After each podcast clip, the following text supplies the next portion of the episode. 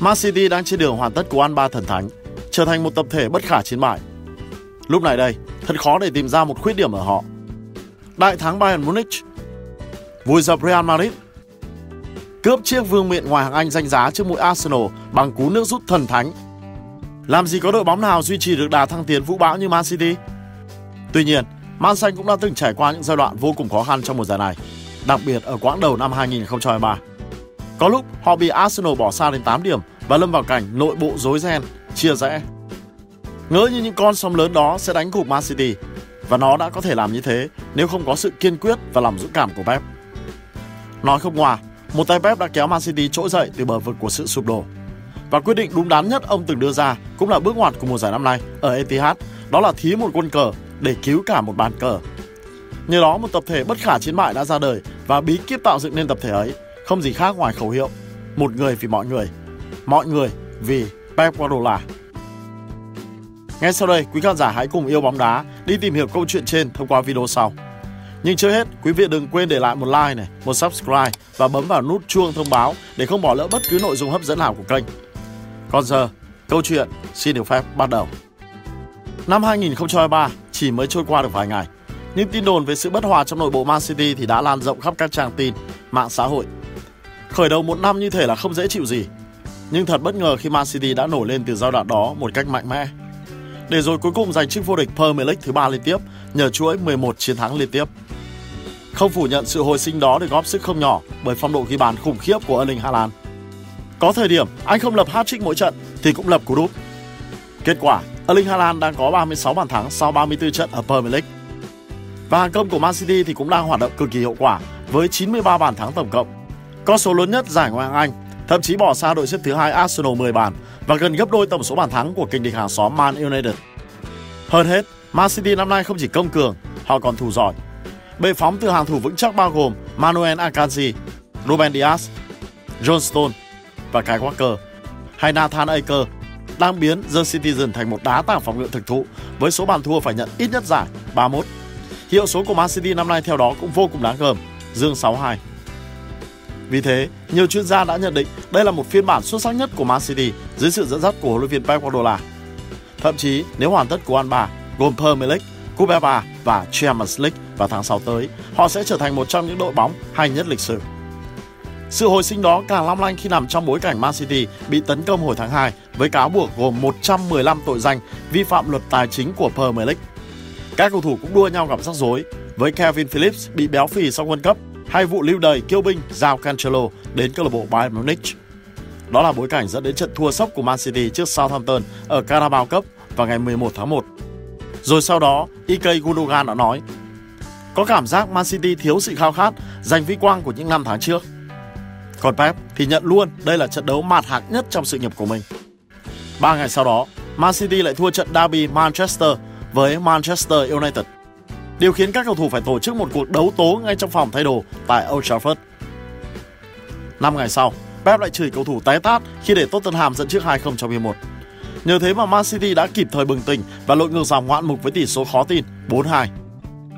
Arsenal vào thời điểm đó đang dẫn đầu Premier League với năm điểm nhiều hơn Man City, nhưng chơi ít hơn Man City một trận. Nếu chúng ta vẫn đá như thế thì hãy tập gọi Arsenal là bố dần đi. Giờ mà gặp họ ở trên sân ấy, thì Arsenal chẳng nghiền nát các cậu ra thành bã.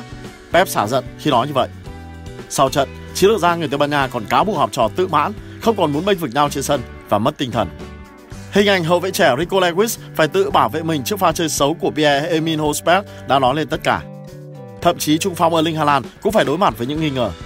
Tiền đạo người Na Uy không còn nhiều pha chạy chỗ và tất nhiên không thể ghi được bàn thắng nào khi không có khoảng trống. Nhiều tờ báo lúc đó đã giật tít rằng Erling Haaland dần bị bắt bài và khiến Man City trở nên vô hại. Đáp trả lại những chỉ trích và ngờ vực đó, Pep Guardiola chỉ nói rằng: "Thật sự là tôi không nhận ra đội bóng của mình nữa. Họ phải thay đổi nếu không muốn mất trắng mọi thứ." Nhiều người lúc đó còn nghĩ Pep cũng bó tay trước tình cảnh rối ren này. Thậm chí nhiều cổ động viên Man United còn hí hửng mang phát biểu của huấn luyện viên Ten Hag ra dễu nhại đội bóng hàng xóm. Kỷ nguyên nào rồi cũng sẽ tới lúc kết thúc thôi, Man City ạ. À. Chẳng ai ngờ, câu nói tưởng chừng như bất lực ấy của Pep lại thay đổi hoàn toàn số phận của Man City và cục diện tại Premier League mùa này. Vì đơn giản nhà công quốc người Tây Ban Nha không nói ra để than trách hay ca thán, ông nói ra để thức tỉnh các học trò và buộc họ phải thay đổi. Đồng thời, ông cũng muốn tự lên dây cót cho bản thân trước khi bước vào thử thách cực đại. Nói đúng hơn, đó là một cơn bão tố chờ sẵn. Nhưng Pep không hề bị lung lay và Man City cứ thế bình thản đương đầu. Cựu huấn luyện viên của Barcelona tỏ ra hiếu chiến hơn, cáo buộc các đối thủ ở Premier League của họ là phù thủy, một liên minh hắc ám chống lại câu lạc bộ qua sự việc tố cáo Man City gian lận tài chính. Và rồi, ông tạo ra điểm nhấn làm thay đổi hoàn toàn bộ mặt đội chủ sân Etihad trong giai đoạn còn lại của mùa giải. Tôi sẽ không đi đâu cả. Tôi có thể đảm bảo với các bạn rằng, hơn bao giờ hết, tôi muốn ở lại. Pep nói bằng một giọng gay gắt. Đôi khi, tôi cũng có nhiều hoài nghi. bảy năm là thời gian dài ở bất cứ quốc gia nào. Nhưng vào lúc này, tôi không muốn đi đâu cả. Tuyên bố của Pep như đánh thức niềm kiêu hãnh đang bị tổn thương của các cầu thủ. Khi người thuyền trưởng vẫn kiên quyết cầm lái con thuyền, những thủy thủ đoàn sẽ cảm thấy rằng họ đang có thủ lĩnh đích thực. Mà như vậy, tại sao tất cả lại không muốn chiến đấu vì người đàn ông này? Trong phòng thay đồ, phòng họp, văn phòng, các giám đốc điều hành, cầu thủ, nhân viên và quan trọng người hâm mộ cùng chung thể hiện sự gắn kết. Họ quây quần bên nhau. Một nguồn tin cấp cao của Man City tiết lộ với Telegraph rằng phải phản ứng lại thôi các cậu, chúng ta phải chiến đấu vì Pep. Nhưng trước tiên, họ cần loại bỏ những thành phần bất tuân với Pep và giao Cancelo là vật tế thần khi anh tỏ thái độ phản kháng với ban huấn luyện, không khác gì một kiêu binh. Hậu vệ người Bồ Đào Nha bày tỏ mong muốn ra đi vì không muốn dự bị và Pep Guardiola rất sẵn lòng chấp nhận điều đó. Huấn luyện viên trưởng của Man City tin rằng đó là một quyết định quan trọng trong việc cải thiện hòa khí của cả đội. Nhà đương kim vô địch nước Anh biết ơn những công trạng của Joao Cancelo trong suốt nhiều năm qua, nhưng họ cần phải loại một người gây căng thẳng trong nội bộ. Việc tống Cancelo đến Bayern Munich theo dạng cho mượn đã có tác động trực tiếp đến thái độ chung của toàn đội. Nó răn đe những cầu thủ khác không hài lòng và nhắc nhở toàn đội ai mới là người nắm quyền ở sân Etihad. Cứ thế, Man City tự bật chiếc công tắc để biến phần còn lại của mùa giải thành ra chiến tích phi thường. Sau khi Man City đánh bại đội khách Aston Villa ba một vào ngày mười hai tháng hai, Pep nói rằng mọi thứ đã tốt hơn trong bảy đến mười ngày qua. Họ tiếp tục đánh bại đội chủ nhà Arsenal ba một chỉ ba ngày sau để tái lập vị trí ứng cử viên vô địch. Nhưng sau đó lại để đội bóng đua trụ hạng Nottingham Forest cầm hòa trận đấu kế tiếp, trận đấu mà lẽ ra họ có thể thắng năm không, theo lời của Pep. Nhà cầm quân người Tây Ban Nha lại tiếp tục sấy các cầu thủ, yêu cầu họ phải bám đuổi Arsenal mạnh mẽ hơn nếu muốn vô địch. Và Man City đã thắng tất cả mười một trận đấu ở Premier League kể từ ngày đó, bên cạnh việc lọt vào các trận chung kết của Cúp ép a và Champions League. Họ đã thắng mọi trận trên sân nhà trong năm hai không hai ba trên mọi đấu trường trong hành trình giành đua tranh các danh hiệu. Quan trọng hơn, Man City tiếp tục đánh bại Arsenal, đối thủ chính trong cuộc đua vô địch vào tháng tư. Đó như là một cú ace quyết định giúp đại diện thành Manchester tiến gần hơn đến match point trong tennis. Rốt cuộc, Man City đã vượt qua cơn bão tố nội bộ để đoạt chức vô địch Premier League mùa này nhờ việc đứng đầu với sức ép quá tốt. Pep đã thể hiện quyền uy tuyệt đối thông qua lời nói và hành động, làm thức tỉnh bản năng chiến thắng ở các cầu thủ, đồng thời điều chỉnh chiến thuật cho thật tối ưu.